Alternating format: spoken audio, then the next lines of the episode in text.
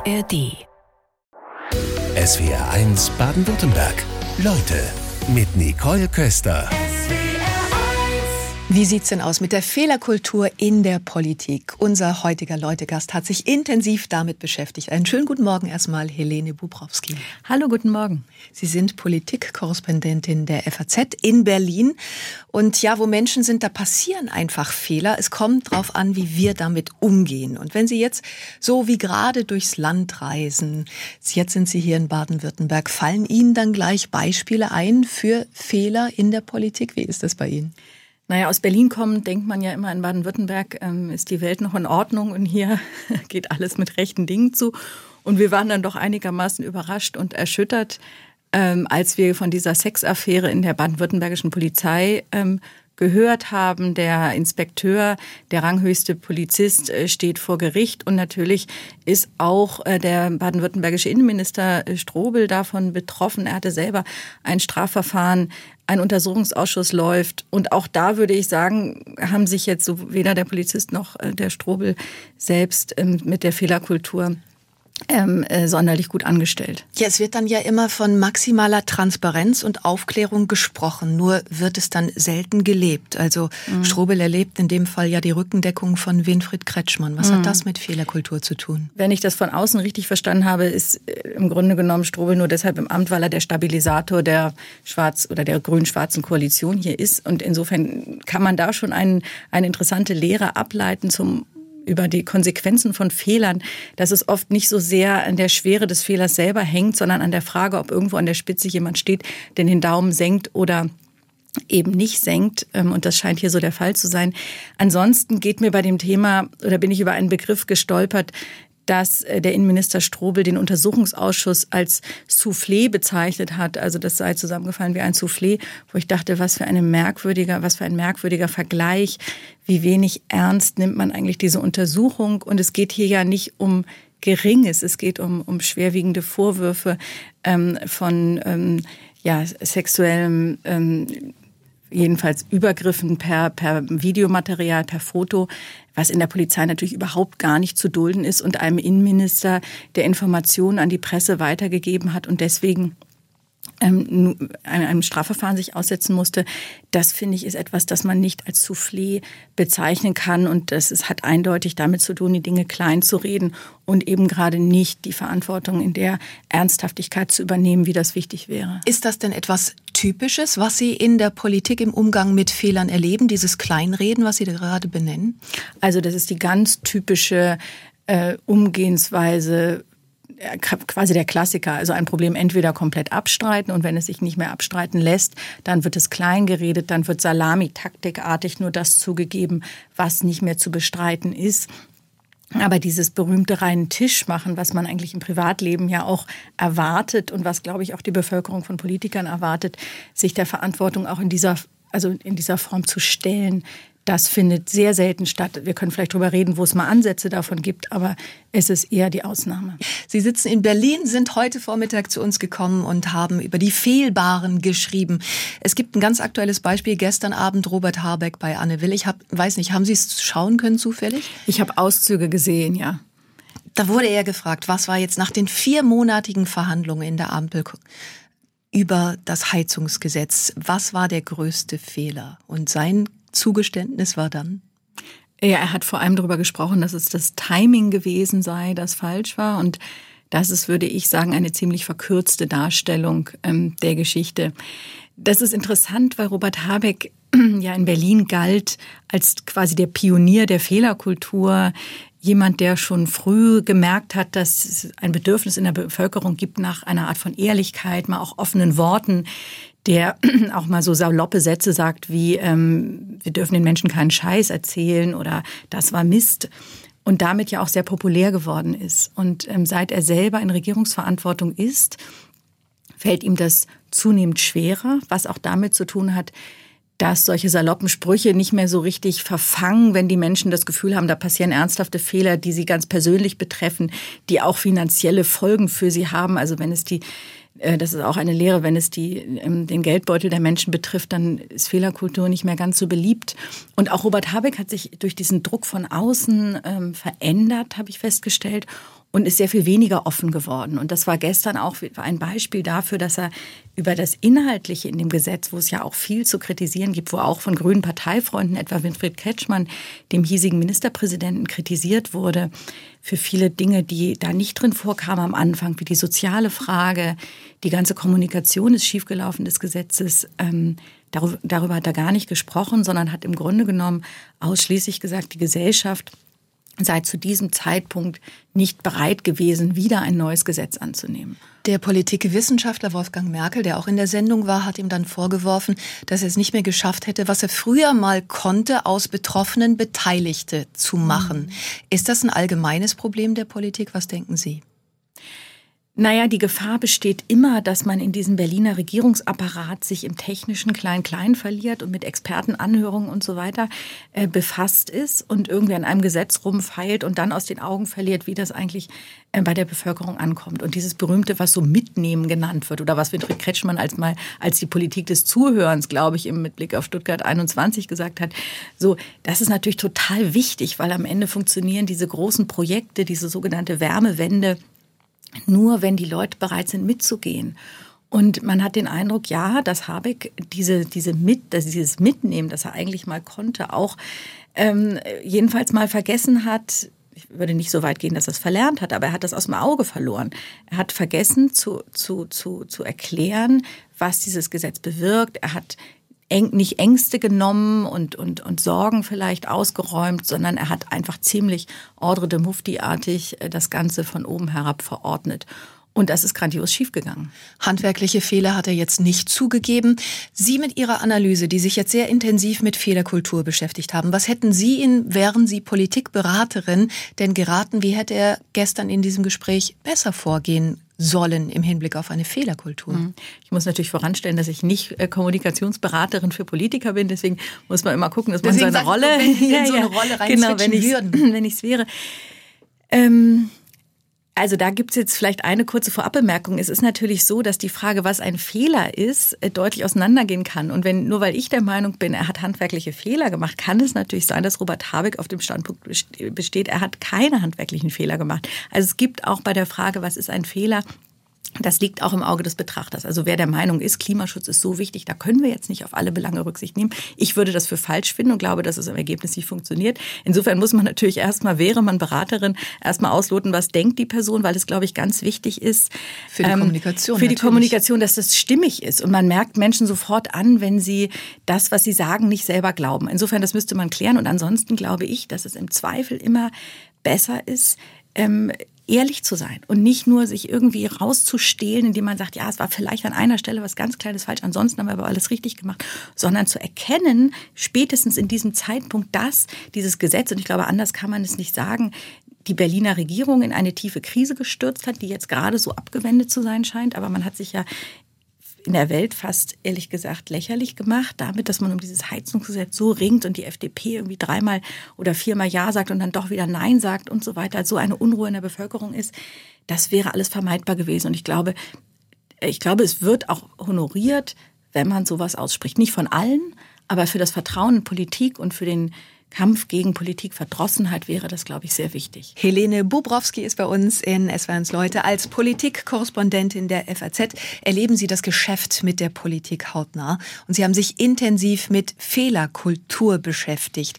Und bevor wir weiter über das Verhalten der Politik sprechen, sollten wir auch über das Verhalten der Medien sprechen. Denn das erleben Sie ja genauso hautnah. Haben Sie da auch so einen Tenor ausmachen können, so ein allgemeines Verhalten? Na, ich glaube jedenfalls, dass man Fehlerkultur in der Politik nicht ohne die Medien betrachten kann, weil das ganz natürlich miteinander zusammenhängt. Inwiefern sich Politiker öffentlich zu ihren Fehlern bekennen, hängt auch sehr stark daran, wie das von den Medien aufgenommen wird. Deswegen habe ich in meinem Buch auch zwei Kapitel mich diesem Thema gewidmet, das, glaube ich, genauso unterbelichtet ist wie die Fehlerkultur in der Politik. Und ich würde sagen, und das ist jetzt für eine Journalistin sowas zu sagen, immer ein bisschen schwierig, weil es schon so an, an Nestbeschmutzung grenzt. Aber ich habe immer den Eindruck, Journalisten sind sehr schnell damit zu rufen, Pressefreiheit, Artikel fünf. Und das ist auch völlig zu Recht. Journalisten sind wichtig für die Demokratie, Wächterfunktion, all das. Wenn man es nennen will, vierte Gewalt, kann man es auch so nennen. Aber was wenig ausgeprägt ist, ist so eine selbstkritische Reflexion über das, was man eigentlich tut. Ob die Dinge, die vermeintliche Skandale sind, wirklich immer so skandalös sind. Ob man sich beteiligt an etwas, das Politiker so ähm, Hetzjagden und, und Bluthundjagden äh, bezeichnen. Das passiert halt schon, das kann man, glaube ich, auch nicht kleinreden. Und deswegen haben Medien auch eine Verantwortung für das Klima in diesem Land und für die Frage, inwiefern Politiker bereit sind, auch über das zu sprechen, das nicht gut gelaufen ist. Es gibt ein aktuelles Beispiel der schleswig-holsteinischen Bildungsministerin Karin Prien. Die haben Sie auch mit einem anderen Beispiel bei sich im Buch. Aber dieses Verhalten, was dann passiert, ist auch exemplarisch. Vielleicht können Sie das Aktuelle gerade mal schildern bei ihr. Mhm.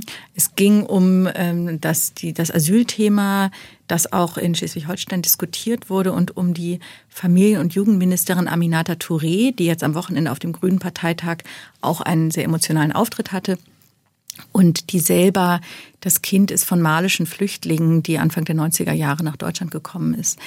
Und Karin Prien hat über sie, ich habe das wörtliche Zitat jetzt nicht, ähm, kann ich jetzt nicht nennen, aber sinngemäß gesagt, ähm, dass man natürlich ihre Position, die anders ist als die von Karin Prien, in dieser Frage verstehen müsse, weil Frau, Frau, Frau Touré natürlich selber betroffen ist und, und einen, selber einen Flüchtlingshintergrund ähm, hat, und sagt dann, was ja auch richtig ist, Politik kann aber nicht nur das Einzelschicksal betrachten, sondern muss natürlich das große Ganze sehen. Und Politiker haben die Aufgabe, sozusagen zu abstrahieren und Lösungen zu finden, die für alle passen. Das stimmt auch. Sie hat es so etwas ungeschickt gesagt, weil sie das, man kann das verstehen als so ein bisschen so einen altmütterlichen Rat. Frau Touré ist nicht in der Lage, sich selber mal sozusagen von außen zu betrachten. Interessant ist, was ähm, medial passierte. Es genau. wurde daraus eine Rassismusdebatte. Genau, absolut. Und das ist das, was, was dann, finde ich, unerträglich geworden ist. Das, also ich würde sagen, die Formulierung von, von Frau Prien war nicht ganz so geschickt. Aber daraus ist dann geworden ein, wirklich ein Vorwurf des Rassismus gegen Frau Prien, dass sie sozusagen Frau Touré auf ihren Migrationshintergrund reduzieren würde, ihr absprechen würde, genauso diese Abstraktionsleistung zu erbringen und so weiter. Und das Ganze hat auch mit einer Mitteilung im N D R zu tun, wo das ganze, dieser ganze Sachverhalt eben so verkürzt wiedergegeben ist, dass dieser Eindruck auch tatsächlich entstehen kann. Und insofern ist dann auf Twitter insbesondere eine Wahnsinnsdebatte ähm, gegen Frau Prien ähm, oder äh, ja, Vorwürfe gegen Frau Prien sind zirkuliert. Und interessanterweise hat Karin Prien mir erzählt, seit dieser Debatte, die es in der Pandemie gab, wo sie mal gesagt hat, ähm, Kinder sterben nicht ähm, an Covid, sondern mit Covid, so sinngemäß. Also das ist nicht das, was am Ende ähm, den Tod verursacht. Da sagte sie, gab, gibt es richtig eine Gruppe im Netz, die sie anfeindet, Die, ähm, und dann kann sie eigentlich twittern mittlerweile, was sie will. Die springen immer wieder drauf und betreiben eine Art von Hetzjagd. Und das sind Kampagnen, wie sie eigentlich sehr schädlich sind für unser Miteinander. Wir haben gerade über die Verantwortung der Medien gesprochen, wenn es um Fehlerkultur in der Politik geht. Sie zitieren in Ihrem Buch den Medienwissenschaftler Bernhard Pörksen von der Universität Tübingen, war auch schon mehrfach hier zu Gast in S W R eins Leute. Und der spricht von einem digitalen Pranger. Können Sie mal erklären, was er damit meint? Mhm.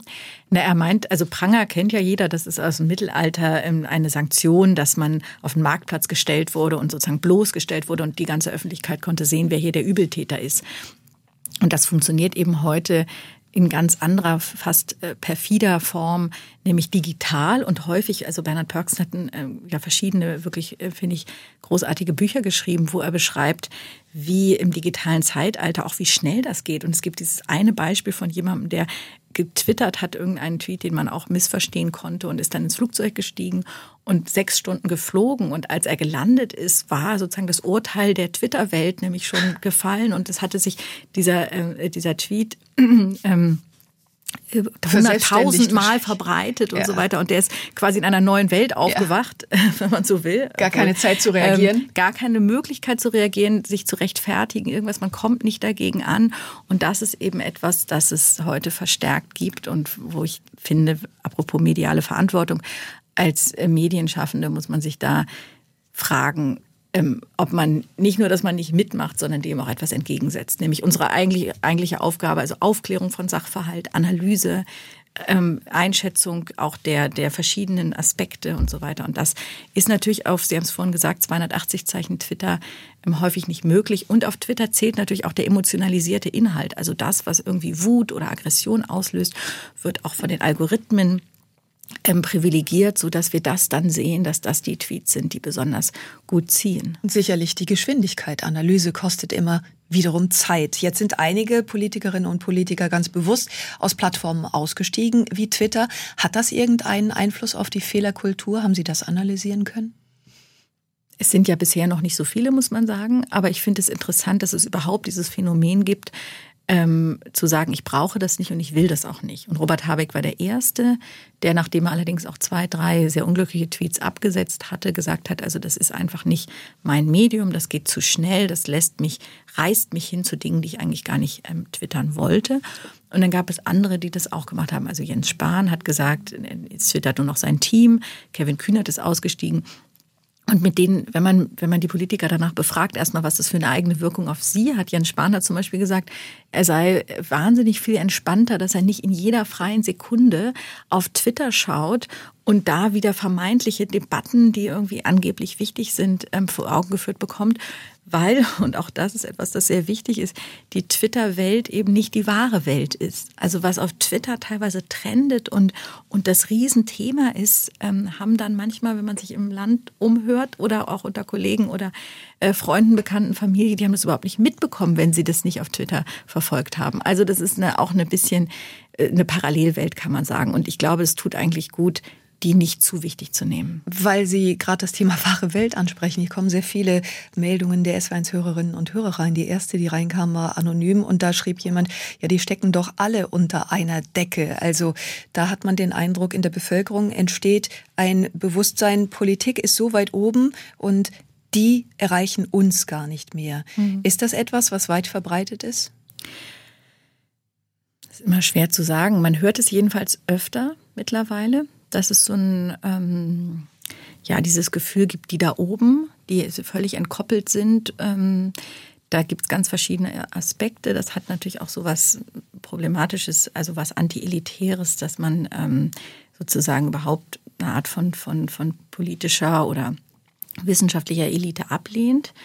Es ist aber eine Botschaft, die Politik und Politiker, Politikerinnen und Politiker sehr ernst nehmen müssen, glaube ich, weil Ähm, nicht nur, weil, weil sie wiedergewählt werden müssen, das ist, oder wollen, ja, sondern das Entscheidende ist, dass für die, für das System und für die Funktionsfähigkeit von Demokratie ganz wichtig ist, dass es ein Vertrauen gibt in diejenigen, die regieren und dass die Entscheidungen, die sie treffen, dass sie das nicht machen, um sich selber die Taschen voll zu machen oder für ihre eigene Profilneurose, sondern dass sie Politik am Ende für das Land machen. Und selbst wenn nicht jeder jedes einzelne Gesetz richtig findet, ist es wichtig, dass eine Art von Gemeinsinn besteht, ähm, dass ähm, dass da schon Leute irgendwie verantwortungsvoll äh, an der Spitze sind. Und ähm, insofern ist es ganz wichtig, und das kommt in letzter Zeit, wir haben vorhin über das Heizungsgesetz gesprochen, einfach zu kurz Politik zu erklären, auf Leute zu hören, zuzugehen, all diese Dinge und nicht von den Abgehängten zu sprechen, die sowieso nicht verstehen, was gut für sie ist. Wir sprechen über die Fehlerkultur. Helene Bubrowski, F A Z-Korrespondentin bei uns. Sie haben darüber geschrieben und machen auch Vorschläge, wie denn eine gelebte Fehlerkultur aussehen kann. Wo gibt's denn positive Beispiele? Wo können wir uns was abgucken? Na, wir können vielleicht noch mal Robert Habeck aufnehmen, den ich vorhin kritisiert habe dafür, dass er gestern diese handwerklichen Fehler im Gesetz abgestritten hat. Aber er ist schon einer, der mal sich getraut hat, vor einigen Jahren schon ähm, Fehler anzusprechen. Und der auch die Erfahrung gemacht hat, dass es da nicht nur Hass und Hetze und Kritik gibt, sondern dass das auch durchaus gutiert wird.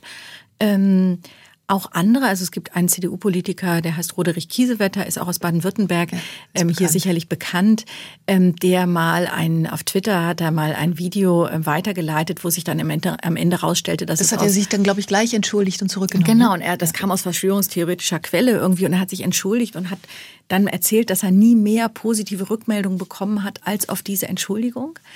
Ähm, und auch, vielleicht reden wir über die Pandemie auch nochmal, auch Jens Spahn fand ich, mit seinem Satz, wir werden einander viel verzeihen müssen.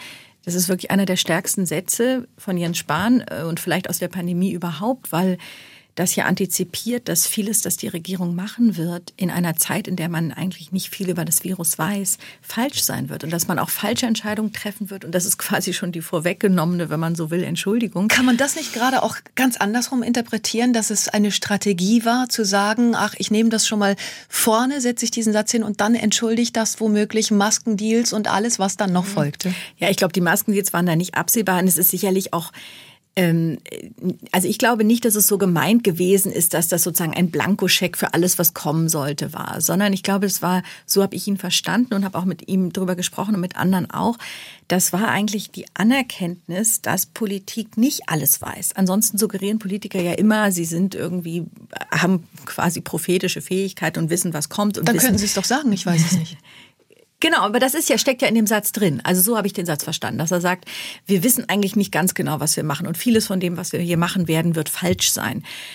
Und das hat er ausgesprochen. Und das ist relativ stark, weil ansonsten Politiker gerne sagen, ich weiß genau, also Olaf Scholz, bestes Beispiel, ich weiß ganz genau, was kommen wird. Und dafür habe ich die absolut perfekte Lösung. Und Sie müssen sich alle gar keine Sorgen machen, weil alles gut wird. Und deswegen fand ich diesen Satz Ähm, ähm, richtig. Noch deutlicher zu werden, von vornherein zu sagen, okay, ich weiß es nicht, ich muss mich erstmal kundig machen, wäre das auch eine Strategie? Ja, unbedingt. Also das würde ich übrigens auch, ähm, also nicht nur Politikern, sondern auch Journalisten hin und wieder mal empfehlen. Ich mache das auch selber. Ähm, Politiker haben ja häufig dieses, ja, von sich, diesen, diesen, diesen, diese Aura von fast Unfehlbarkeit und auf jede Frage wissen sie eine Antwort. Und die Wahrheit ist natürlich, dass es nicht so ist. Sie haben immer Bereiche, in denen sie sich gut auskennen und andere Bereiche, in denen sie sich nicht so gut auskennen. Und ich bin mittlerweile wirklich zu der Überzeugung gekommen, dass es einen großen Zuwachs an Glaubwürdigkeit ist, wenn man in den Bereichen, in denen man sich auskennt, was sagt und in den Bereichen, von denen man keine Ahnung hat, einfach sagt, da sollen andere drüber sprechen. Ja, Sie haben die Pandemie gerade in der Politik angesprochen. Es kommen Anmerkungen der S W R eins-Hörerinnen und Hörer. Karin Möller aus Reutlingen zum Beispiel fragt, was sagt denn Helene Bubrowski zur Fehlerkultur der Medien in der Corona-Krise? Wie beurteilen mhm. Sie das? Ja, die Fehlerkultur in den Medien ist leider insgesamt ähm, wirklich unterentwickelt. Es gibt ganz wenige Journalisten, die mal öffentliche Selbstkritik üben. Es herrscht eher dieser, äh, diese, diese die Idee, was interessiert mich mein Leitartikel von vor drei Wochen. Äh, man schreibt es dann einfach neu und anders und sich mit den eigenen Fehleinschätzungen auseinanderzusetzen, das findet wenig statt. Ich habe das mal ähm, auch nach geprüft im Buch bei der Frage Russland. Also jetzt schreiben alle äh, Russland ähm, eine ähm, naive Politik. Ja, eine naive Politik und, und sozusagen eine Entwicklung zum, zur revanchistischen Politik in Russland, die man beobachten konnte und so weiter. Und damals hat es aber niemand gesehen. Und es gibt ganz, ganz wenige, die das mal thematisieren. In der Pandemie ist es genauso, dass ja viele Medien, viele Journalisten sich quasi als verlängerter Arm, würde ich jetzt rückblickend sagen, der Impfkampagne der Bundesregierung angesehen haben und mehr Öffentlichkeitsarbeit gemacht haben als Medienarbeit. Und natürlich war das auch eine Meinung und, und auch richtig, ähm, äh, für, zum Beispiel fürs Impfen zu werben, aber auch kritische Stimmen zu Wort kommen zu lassen, das ist, glaube ich, rück, rückblickend zu wenig passiert, ähm, weil man ja im Rückblick auch vieles jetzt anders sieht, also zum Beispiel die Rolle von Kindern und Familien. Ähm, und oder da gibt es die Impfschäden, die, oder die Impfschäden tatsächlich bekannt geworden sind, genau. Und Verdachtsfälle, die es gibt, inzwischen mehr als dreihundertvierzigtausend. Also da braucht es sicherlich dann auch noch eine Aufarbeitung der Fehler. Unbedingt, da braucht es eine Aufarbeitung. Ich glaube, dass man insgesamt, da waren wir wahrscheinlich alle miteinander zu entschieden in dieser Welle von, da kommt was ganz Gefährliches, jetzt müssen wir alle die Reihen schließen und zusammenhalten. Ähm, und das ist natürlich... Eigentlich hat nichts mit kritischem Journalismus zu tun. Ich glaube, dass der Zweifel eigentlich ganz wichtig ist. Das hat mal Svenja Flaßpöhler, die ja dann auch so angefeindet wurde, mal gesagt. Chefin des Philosophie-Magazins. Genau, Chefin des Philosophie-Magazins hat mal was Kluges gesagt, nämlich, dass es hieß dann ja die Impfskeptiker. Ja? Und dann sagte sie, Skepsis ist doch eigentlich was total Positives. Ja? Skepsis heißt doch nachdenken, hinterfragen auch und so weiter. Querdenken ist eigentlich etwas Querdenken Positives. Ist eigentlich was Positives, ja. Ja. Ich glaube, da steht die Aufarbeitung noch an. Man kann vielleicht auch als positives Beispiel die, die Zeit in dem Zusammenhang nennen. Die haben mal einen großen, eine, eine Serie gemacht über Fehler in der Pandemie, Politiker befragt, auch Medienleute befragt, Wissenschaftler befragt, was waren eigentlich ihre Fehleinschätzungen, was würden sie heute anders sehen. Also ich glaube, in manchen Bereichen fängt es langsam an, ähm, aber ich meine auch, das steht für diese Jahre, die ja für viele Menschen ganz, ganz herbe Einschränkungen ähm, bedeutet haben, was bei Kindern und, und Jugendlichen... auch noch bedeuten. Ja, was bei Kindern und Jugendlichen als psychische Folgeschäden immer noch nachwirkt, dass es da... absolut wichtig ist, sich diese Entscheidung nochmal anzuschauen, auch um zu verhindern, das ist ja auch die Idee von Fehlerkultur, dass dieselben Fehler nicht nochmal passieren. Und die Pandemie wird sich sicherlich nicht in dieser Art und Weise wiederholen. Aber zum Beispiel die Frage, welchen Stellenwert haben eigentlich Kinder und Jugendliche und Familien in der Abwägung ähm, in der Politik, das ist, glaube ich, wichtig. Wir wollten über die positiven Beispiele sprechen. Da erwähnen Sie etwas aus der Start-up-Szene, was da schon lange üblich ist. Was ist das? Ja, das hat den ähm, Titel Fuck-Up-Nights und ähm, ist in der Start-up-Szene schon lange etabliert, kommt aus den Vereinigten Staaten Und das sind Abendveranstaltungen, in denen sich Gründer, Gründerinnen und Gründer hinstellen und ähm, erklären und erzählen, wo sie gescheitert sind. Und ähm, dann mit anderen das sozusagen gemeinsam aufarbeiten. Und das hat dann den Slogan in der Startup-Szene vom Fehler feiern. Und dahinter steckt die Idee, dass man nicht nur aus Fehlern lernt, sondern dass man Erfahrungen sammelt, dass man und so Startup-Unternehmer sagen, ja, eigentlich kannst du so richtig erfolgreich als Startup-Mensch nur sein, wenn du dreimal gescheitert bist, mindestens. Ja, so. Das x-mal Scheitern in der Politik bedeutet aber natürlich dann etwas anderes. Da sind dann Menschen betroffen. Also wie lässt sich das übertragen? Genau, es lässt sich natürlich nicht eins zu eins übertragen. Ähm, Wobei natürlich nicht bei jedem Fehler in der Politik, da sind wir wieder bei der Frage, was ein Fehler ist, aber nicht, nicht, nicht jeder Fehler in der Politik ähm, ist so schwerwiegend, dass Menschen davon wirklich einen Nachteil haben. Jedenfalls, wenn man den Begriff sehr weit versteht. Aber die Idee ist ja trotzdem richtig, nämlich dass es für Innovationen den Mut braucht, auch mal was auszuprobieren. Und wenn man was ausprobiert, dann kann auch was schiefgehen. Das heißt natürlich nicht, nur damit ich nicht falsch verstanden werde, dass man irgendwie mit Steuergeld einfach mal rumprobiert oder so. Das natürlich nicht. Aber verantwortungsvolles verantwortungsvolles ähm, Ausprobieren und eben auch öffentlich und offen darüber sprechen, was nicht funktioniert hat. Und deswegen gibt es jetzt seit einem halben Jahr ähm, so Fuck-Up-Nights für die Politik. Ähm, da war jetzt gerade am Wochenende eine in Berlin, organisiert von dem Futurium. Das ist ein Museum für, ähm, ja, ein Museum kann man eigentlich sagen, aber so ein Zentrum für Zukunft eigentlich. Ganz toller Ort. Ähm, und wer da waren, taucht da auf an Politikern? Trauen waren, die sich dahin? Ja, vier Politiker, der zum Beispiel Sebastian Czaja, das war der F D P-Spitzenkandidat für die Abgeordnetenhauswahl in Berlin, der aus dem, äh, der ja nicht, äh, nicht eingezogen ist, vier Komma sechs Prozent. Ähm, Und darüber gesprochen hat, wie das eigentlich ihm am Wahlabend ergangen ist, wie er dem Reflex äh, widerstanden hat, zu sagen, ein großartiges Ergebnis. Ähm, dann war ein brandenburgischer C D U-Politiker Redmann da, der erklärt hat, was im Wahlkampf falsch gelaufen ist, warum er sich selber, und das war wirklich, fand ich sehr mutig, sich selber auch die Verantwortung dafür zuschreibt, dass die AfD in, in ähm, Brandenburg so groß geworden ist. Dann war Gesine Schwan da von der S P D, die ja als Bundespräsidentin, ähm, Kandidatin gescheitert ist, zweimal. Und dann war auch Dietmar Bartsch von der Linkspartei da, der auch eher schon auf ein langes politisches Leben zurückblickt und sehr interessant beschrieben hat, was er falsch gemacht hat. Und die standen alle auf der Bühne und haben geredet und das Publikum war sehr wohlwollend. Also man hat irgendwie gesehen, wie das in der Praxis funktionieren kann. Das ist natürlich ein kleiner Raum mit einem speziellen Publikum. Und trotzdem war am Ende, wurden dann die Fragen gestellt, glauben Sie, dass... Ähm, dass mehr Fehlerkultur das Vertrauen in Politik wachsen lässt. Und dann musste man so Karten hochhalten. Und ich glaube, neunundneunzig Prozent haben die Karte hochgehalten, die gesagt hat, ja, wir glauben, dass das was hilft. Insofern sind das natürlich so kleine Anfänge von, von gelebter Fehlerkultur, die man beobachten kann. Wobei wir ja auch beobachten müssen, dass Politik sehr viel mit Inszenierung zu tun hat. Und echte Fehlerkultur hat ja dann auch wirklich mit Reue und Bereuen zu tun. Hatten Sie den Eindruck, dass das dort echt ist? Sie haben natürlich einen absolut richtigen Punkt getroffen, dass Fehlerkultur sich nicht in geschickter Kommunikation erschöpft, sondern Fehlerkultur ist primär ein interner Prozess, der die Aufarbeit, der sozusagen die bitteren Themen anspricht. Wie konnte das passieren? Wie vermeiden wir das in der Zukunft? Aber das Aussprechen gehört auch dazu, gerade wenn wir an das Vertrauen in Politik denken, worüber wir ja auch schon gesprochen haben. Und ich hatte schon den Eindruck, dass wenn Politiker auf die Bühne gehen, denken die immer natürlich daran, wie kommt es an. Aber das war schon auch so, dass, dass sie über bittere Erfahrungen gesprochen haben. Haben Sie ein dass, Beispiel? Ähm, naja, zum Beispiel, dass jemand sagt, ich trage die Verantwortung und ich und in der Formulierung ich und nicht wir übrigens. Ja, ich trage die Verantwortung dafür, dass die AfD in Brandenburg am Ende sozusagen bei der Ziel, viel besser über die Ziellinie gegangen ist, als sie vorher in Umfragen stand. Weil die C D U, so war die Analyse, die falschen Schwerpunkte im Wahlkampf gesetzt hat. Das ist irgendwie ein, ein, ein Befund, den ich von einem Politiker so noch nicht gehört habe. Ist ja auch die richtige Frage, zu fragen, was sind die Ursachen? Nicht dem Bürger zuzuschieben, die genau. wählen, sondern erstmal zu gucken, was machen wir falsch, warum dann so gewählt wird. Also man, mhm. manchmal hat man den Eindruck, es wird einfach verdreht. Genau. Und das fand ich jetzt, also das ist ein sehr, ansonsten wird immer, gibt es alle möglichen Gründe, warum eine Wahl so gelaufen ist, aber sie haben nie mit der eigenen Person zu tun. Ja, es war irgendwie die schlechte Kampagne von irgendwem anders oder es waren die anderen Parteien, die irgendwas falsch gemacht haben. Und jetzt Jetzt zu sagen, ich trage nicht nur Verantwortung, dass meine Partei so schlecht abgeschnitten hat durch eine falsche Schwerpunktsetzung, sondern auch, dass die ja als, als rechtsextrem eingestufte Partei oder Verdachtsfall jedenfalls behandelte Partei in Brandenburg so stark geworden ist. Das fand ich mutig und sozusagen hoffnunggebend. Die S W R eins-Hörerinnen und Hörer beteiligen sich an der Diskussion über Fehlerkultur mit unserem Gast Helene Bubrowski heute Vormittag. Aus Ladenburg schreibt uns zum Beispiel Jochen Heil und sagt, also überhaupt mal nur ein Wort der Entschuldigung zu hören zu bekommen, das wird leider immer seltener.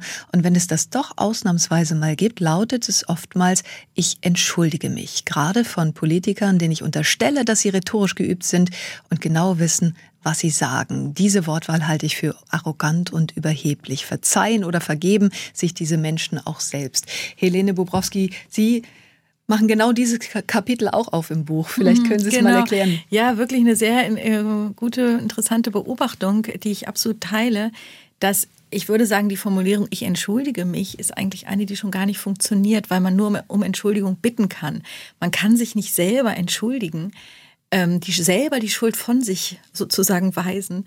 Ähm, und das ist aber natürlich, diese, diese Formulierung ist, wenn man so will, schon sehr verräterisch, weil das in der aktivischen Form, also ich will selber die Schuld loswerden. Ich ja? muss um Verzeihung bitten und dann genau. hoffen, dass jemand genau, auch Genau, das ist, wenn man um etwas bittet, macht man sich natürlich viel kleiner und, und hängt darf, dann hängt die Entschuldigung davon ab, ob jemand anders ähm, sie annimmt oder nicht. Aber wenn man einfach sagt, ich entschuldige mich und dann ist die Sache beendet, dann muss ich gar nicht darauf warten, was jemand anders dazu sagt.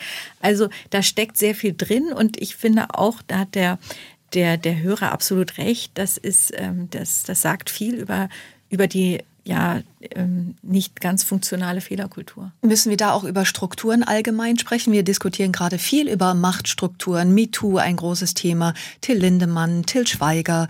Ähm, dann haben wir über den Skandal in der baden-württembergischen Polizei gesprochen. Wie ist das Verhältnis da? Sobald Macht da ist, besteht ja auch die Gefahr, dass sie missbraucht wird. Ich glaube, das hat auf jeden Fall eine Dimension, die auch mit Fehlerkultur zu tun hat, weil ja solche Machtstrukturen von jemandem, äh, der, es sind äh, in dem Fall tatsächlich ja alles Männer, die, zitiert, die Sie zitiert haben, der macht, was er will und das Gefühl hat, er kann sich alles nehmen, also in dem Fall jede Frau nehmen. Schließt aber nicht aus, dass die Frauen ihre Macht auch missbrauchen. Absolut, ja. Nein, genau, darüber können wir auch ja. reden. Es gibt ja auch eine Gender, Gender-Komponente in dieser Geschichte, aber nur weil Sie es gesagt haben, ähm, in dem Fall waren es dann Männer und bei diesen, äh, bei diesen ähm, ja, Missbrauchsvorwürfen sind es eben ähm, auch häufig Männer. Ja, jedenfalls, dass es da an, an der Spitze kein Korrektiv gibt, ja, also dass es niemanden gibt, der irgendwie sagt, das kannst du nicht machen, das geht so nicht, also, sondern dass ähm, offenbar es an, an Beratern fehlt, die ihren Job machen und ich würde sagen, zum Beraterjob gehört es, nicht nur jemanden zu bestätigen, sondern ihm vor allem zu sagen, wo die Fallstricke sind, was man auf gar keinen Fall machen darf, ihn zur Selbstkritik anzu, anzuleiten. Viele scharen die Klaköre um sich, gibt es da andere Beispiele, die Sie gefunden haben? Ja, ich hab, ich, meine These ist, je stärker ein Politiker, eine Politikerin ist, desto mehr Widersacher oder, oder Advocatus Diaboli, äh, der Advocatus Diaboli scharen, scharen sie um sich und eben gerade Leute, die ihnen widersprechen, um die eigenen Argumente zu prüfen. Und ein Beispiel ist Angela Merkel, die hatte immer eine kleine Morgenrunde im Kanzleramt, wo ich dann gehört habe, die Aufgabe von denen, die dabei waren, war immer der Chefin zu widersprechen und zu sagen, das stimmt nicht und das und das und das sind die Punkte, die sie nicht beachtet haben. Und das schärft natürlich die eigene Argumentation und da kann man jetzt bei Angela Merkel... Ob eine gute oder schlechte Politik bei rausgekommen ist, wollte ich gerade sagen. Ne? Bei Angela Merkel kann man darüber diskutieren, ob das immer so funktioniert hat, weil sie ja dann schon auch, je, je länger sie im Amt war, diesen Unfehlbarkeitshabitus irgendwie angenommen hat. Aber ich glaube, das System ist eigentlich richtig. Ja, mit einer gelebten Fehlerkultur ist das gar nicht so einfach. Menschen wollen reflektierte Politikerinnen und Politiker und gleichzeitig Stärke und Durchsetzungskraft. Wie lässt sich das denn kombinieren? Ja, Sie haben es angesprochen, es ist tatsächlich eine völlig widersprüchliche Erwartungshaltung in der Bevölkerung. Und Politiker haben, ich habe ja viele Gespräche geführt für mein Buch mit, mit dreißig Politikerinnen und Politikern und etlichen Beratern noch. Und die haben alle gesagt, also wenn wir uns entschuldigen, dann heißt es, der, was, was das für ein der schwacher Typ, nicht. der schafft es nicht, der kann es nicht. Und wenn man sich nicht entschuldigt, dann heißt es, der praktiziert doch ähm, keine Fehlerkultur, ist null selbstkritisch und so weiter. Also Politiker haben selber das Gefühl, sie können es eigentlich nur falsch machen. Auch nur ein Teil der Wahrheit. Ich glaube schon, sie können vieles besser machen. Aber dass wir selber manchmal, wenn man sich an die eigene Nase fasst, als Journalistin, vielleicht auch einfach als, als Bürgerin, als Bürger dieses Landes, dass man manchmal sagt, was wollen wir denn eigentlich nun? Wollen wir Menschen, die offener sind, die auch mal irgendwie ähm, äh, in das Einblick geben, was nicht gut gelaufen ist? Oder wollen wir den absolut perfekten, maschinenartig ähm, funktionierenden Politiker, der dann aber vielleicht auch Teflonartig wirkt und nicht so, nicht so authentisch. Mehr erklären war ein Ansatz von den S W R eins Hörerinnen und Hörern, der heute Vormittag öfter kam. Wir wollten uns noch darüber unterhalten. Sie haben festgestellt, es gibt Unterschiede bei den Bewertungen bei den Geschlechtern. Inwiefern? Mhm. Ich glaube, dass immer noch ähm, von der Öffentlichkeit, von den Medien auf Frauen anders geschaut wird als auf Männer. Es gibt ja in der Spitzenpolitik mittlerweile mehr Frauen, aber die sind trotzdem noch nicht in der Mehrzahl. Außerdem sind die Strukturen natürlich von Männern geprägt über Jahrzehnte, ähm, man kann sogar sagen über Jahrhunderte, ähm, Machtstrukturen. Insofern ist ja das, das Setting nicht ganz einfach. Trotzdem macht man sich zu leicht, wenn man sagt, Frauen sind generell besser, bessere Fehlerkulturschaffende, wenn man so will. Es gibt auch etliche Gegenbeispiele. Christine Lambrecht zum Beispiel, die ich schon lange kenne, die, solange ich sie kenne, kein einziges Mal irgendeinen Fehler eingestanden hat, sondern immer der Meinung war, sie macht alles richtig und der völlig die Antennen auch fehlen für die Stimmung in der Bevölkerung. War das von ihr selbst oder von Beratern? Ähm, Ja, schwer zu sagen. Also sie entweder sie ist beratungsresistent oder sie hat keine guten Berater. Das weiß man ja manchmal nicht so ganz genau.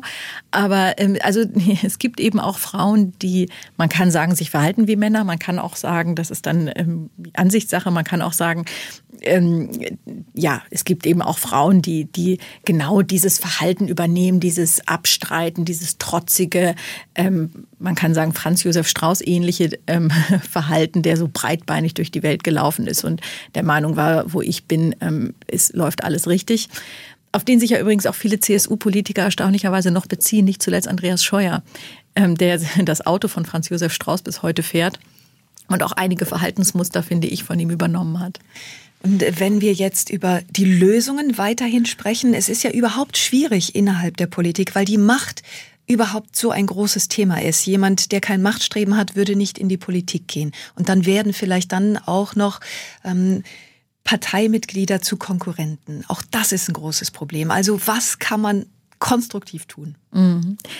Dieses eine Problem, da wird man nicht viel tun können, weil das angelegt ist in der, in der Politik. Das ist ein, ein Machtkampf. Es geht darum, Wahlen zu gewinnen. Es geht darum, sich innerparteilich durchzusetzen. Und da ist übrigens der, der direkt neben einem steht aus der eigenen Partei, häufig der viel schlimmere Gegner als der aus der anderen Partei, wo vielleicht sogar Kritik von der anderen Seite eher hilfreich ist, weil man die eigene, das eigene Profil damit stärker ausbildet. Ähm, ich glaube, so an der, an der Struktur von Politik kann man, wenn überhaupt, nur langfristig etwas ändern, wenn die Gesellschaft sich ändert, wenn vielleicht auch mal honoriert wird, dass Menschen sich nicht in einem total skrupellosen, irgendwie rücksichtslosen Vorgehen durchsetzen, sondern wenn sowas zum Beispiel mal sanktioniert wird. Also wenn jemand, also ja, vielleicht kann man auch sagen, wenn man sich den Wahlkampf zwanzig einundzwanzig anschaut, wo sich C D U und C S U in einer Art und Weise gegenseitig niedergemacht haben und am Ende haben sie die Wahl verloren. Also vielleicht könnte man aus solchen Dingen mal die Lehre ziehen, dass man besser miteinander umgeht. Ja, das findet derzeit noch nicht statt. Da würde ich appellieren, dass man das mal stärker tut. Die Ampel, die am Anfang sehr konstruktiv war und äh, große Geschlossenheit gezeigt hat, was sich jetzt dann in den vier Monaten Diskussion um das Heizungsgesetz dann ja. erledigt hat. Wie war es denn bei Ihnen? Darüber reden ist ja manchmal schon mal ganz hilfreich, die Idee zu dem Buch über die Fehlerkultur zu schreiben. Wie ist Ihnen die gekommen? Ja, deswegen habe ich vorhin ähm, Andreas Scheuer erwähnt. Der, das war tatsächlich, wenn man so will, der... der Ja, die Idee, wie ich drauf gekommen bin, dass, dass ich neben ihm in einer Talkshow saß und es ging um die Pkw-Maut, die ja wirklich, kann man sagen, schiefgegangen ist, wo Millionen, hundert Millionen Schadensersatzzahlungen, also fünfhundert Millionen Schadensersatzzahlungen sogar ähm, ähm, jetzt im Raum stehen. Und er saß neben mir und hat die ganze Zeit nur gesagt, ich habe gar keinen Fehler gemacht, ich habe nichts falsch gemacht, es war alles richtig. Und da habe ich mich gefragt, warum passiert sowas? Warum gibt es immer noch dieses Auftreten, wo dann die, die Zuschauer, die da waren, fanden das alle unmöglich und er ist definitiv nicht als Sieger vom Platz gegangen. Und habe ich mich gefragt, warum macht man sowas? Und wenn man dann einmal den Fokus darauf hat, ging es im Wahlkampf ja auch ständig um, um, um Fehler und um schlechten Umgang mit Fehlern. Und da habe ich dann festgestellt, das ist ein Riesenthema, zu dem es noch nicht so viel gibt. Und meine Hoffnung ist, nochmal zum Konstruktiven, dass Ähm, ich habe jetzt nicht, ich habe jetzt keine zehn Punkte, die man eins zu eins umsetzen kann und dann ist alles perfekt. Aber der, der Hauptansatz von mir ist, dass wir über diese Themen mehr sprechen müssen und überlegen müssen, was wollen wir eigentlich für eine Politik haben, was wollen wir eigentlich für eine Gesellschaft sein. Und da ist, glaube ich, schon viel geholfen. Auf jeden Fall auf die Lösungen dann zu schauen. Vielen Dank für den Besuch heute Vormittag in S W R eins Leute. Vielen Helene Dank. Bubrowski. S W R eins Baden-Württemberg. Leute, wir nehmen uns die Zeit.